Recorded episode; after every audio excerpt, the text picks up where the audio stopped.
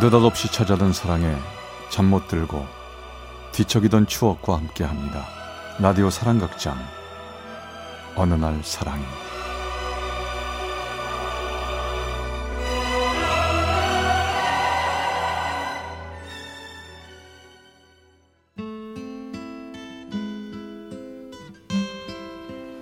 사랑의 체험수기 어느 날 사랑이. 제 11화 어떤 약속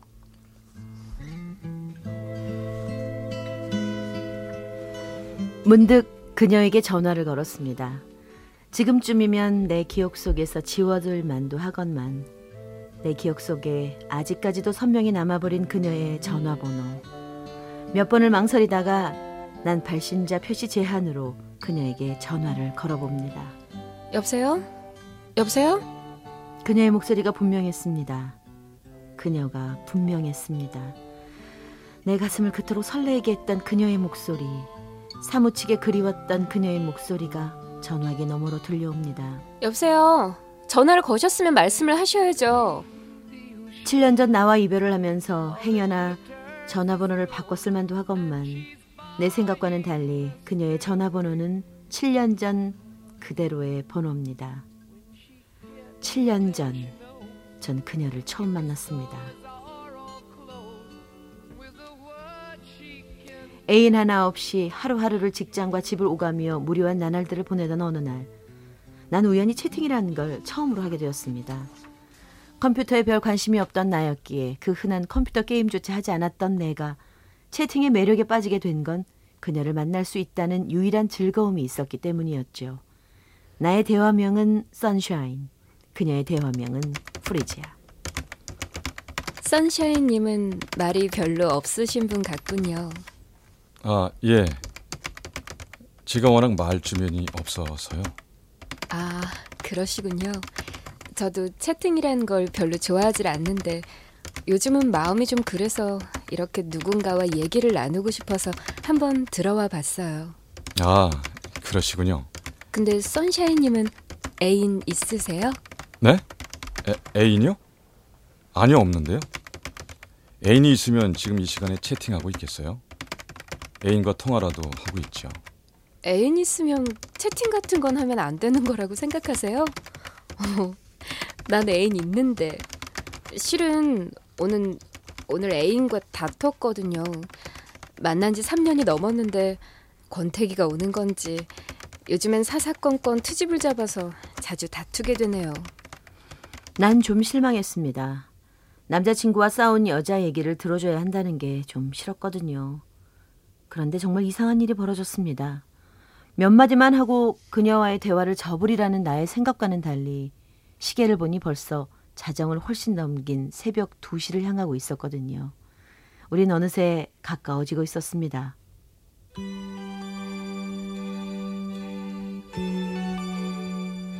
그런 그녀와 채팅을 하며 나누, 대화 나누기를 한 달쯤 한 후였을까.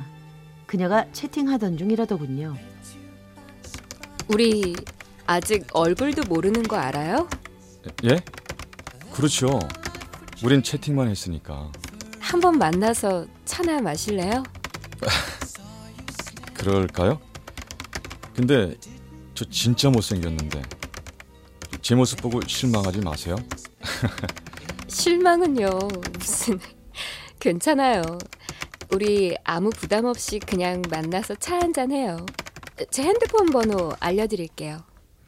그렇게 우리의 첫 만남은 첫 대화를 나눈 지 한 달 만에 이어졌고 그녀와 만나기로 한 어느 커피숍에 먼저 나가 전 그날을 기다렸습니다. 잠시 후 커피숍 문을 열고 한 여인이 들어왔고 순간 느낌으로 그녀임을 알 수 있었지요. 하얀색 원피스에 짧은 청 자켓을 입고 들어오는 그녀. 멀리 보아도 너무나 예쁜 그녀의 모습. 전 설레기 시작했습니다. 혹시 선샤인님? 예, 맞습니다. 저, 반갑습니다. 저 프리지님, 저 앉으시죠. 한 달 동안 대화를 나누며 내 나름대로 상상 속의 그녀를 그려봤지만 내 상상 속의 모습과 어쩌면 이렇게도 똑같을 수가 있단 말인가. 아니 어쩌면 내가 그려왔던 이미지보다 훨씬 더 그녀는 아름다웠고 그녀와 나란히 이렇게 앉아 있을 수 있는 이 순간이 믿겨지질 않았습니다. 선샤인님은 채팅방에서나 직접 만나서나 역시나 말이 별로 없으시네요. 예. 난 그녀와 함께 앉아 있는 이 순간이 영원하길 빌었습니다. 아무 말을 하지 않아도 좋았습니다. 가슴속은 누군가가 손방망이로 때리는 듯 두근두근 떨렸고 입술조차 떨려 그녀에게 말을 건넬 수조차 없었습니다. 그렇게 그녀를 처음 만나 차 한 잔을 하고 우리는 저녁까지 먹었습니다. 오늘 즐거웠어요. 저, 혹시 또 저 이렇게 마, 만날 수 있을까요? 어, 그럼요. 저도 오늘 선샤인님 덕분에 즐거웠고요. 제가 또 전화 드릴게요. 거짓말이라도 좋았습니다. 그녀와의 만남이 오늘 단 하루만으로 끝나더라도 난 내가 이렇게 아름다운 여인과 3시간이 넘게 함께 할 수 있었음을 감사하게 여기고 있었습니다.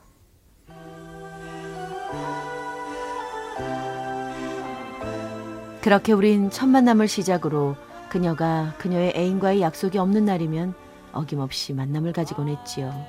내가 애인 눈 피해서 오빠 만나니까 싫지. 아니야.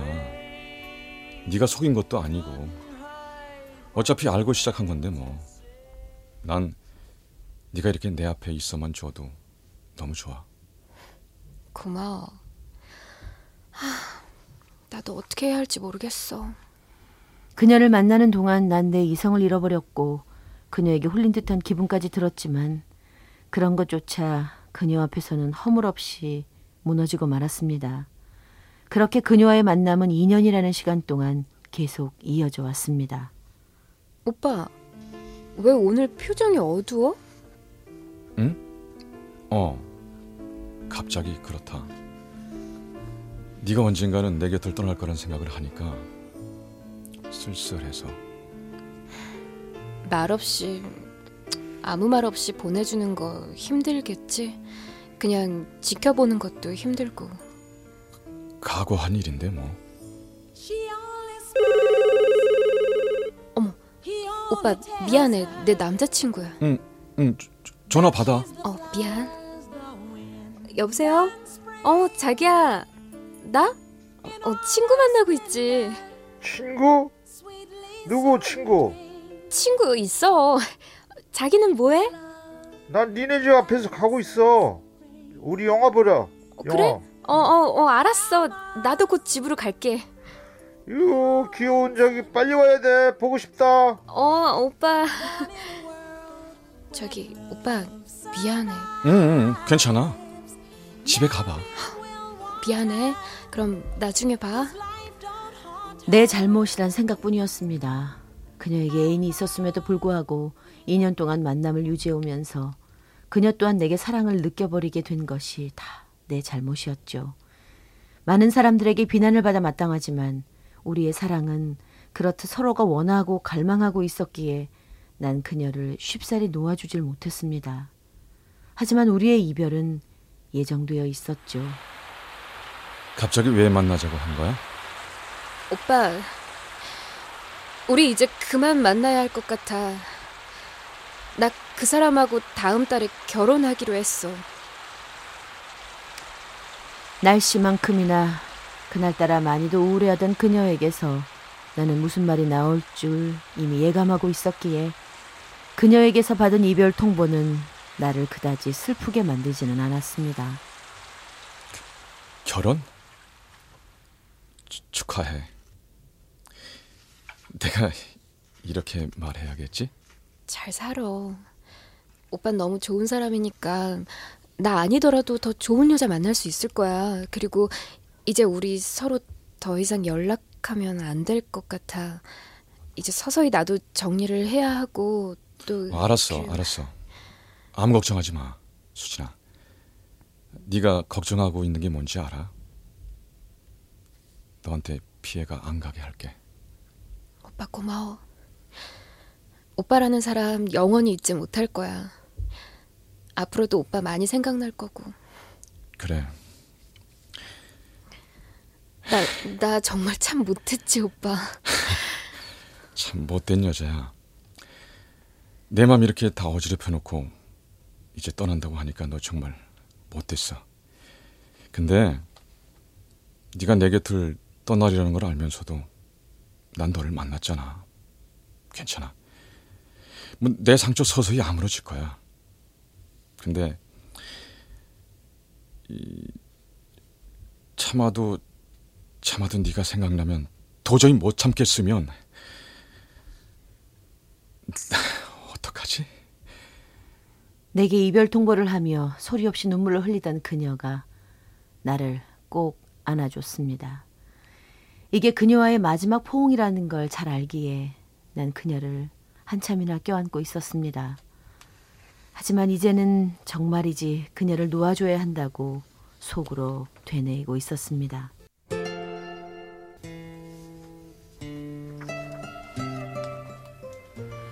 그날 그녀와의 마지막 만남을 끝으로 난 그녀에게 더 이상의 전화도, 더 이상의 메일도, 더 이상의 기다림도 갖지 않았습니다. 그렇게 한 달이 지나고 1년이 지나고 어느덧 7년이라는 세월이 흘러 그녀 없이는 못 살 것만 같았던 내게도 또다시 새로운 사랑이 찾아왔고 그렇게 난 한 여자의 남편으로 또 두 아이의 아빠로 지금 살아가고 있습니다. 그렇게 흐르는 7년이라는 시간 동안 그녀에게서 단 한 번의 전화도 또한 나 역시도 그녀에게 단 한 번의 연락도 하질 않았습니다. 어쩌면 그게 우리의 지켜야만 하는 약속이었기에 그 약속이란 또 거역할 수 없는 일이기에 난 그 약속을 철저히 지키고 있습니다.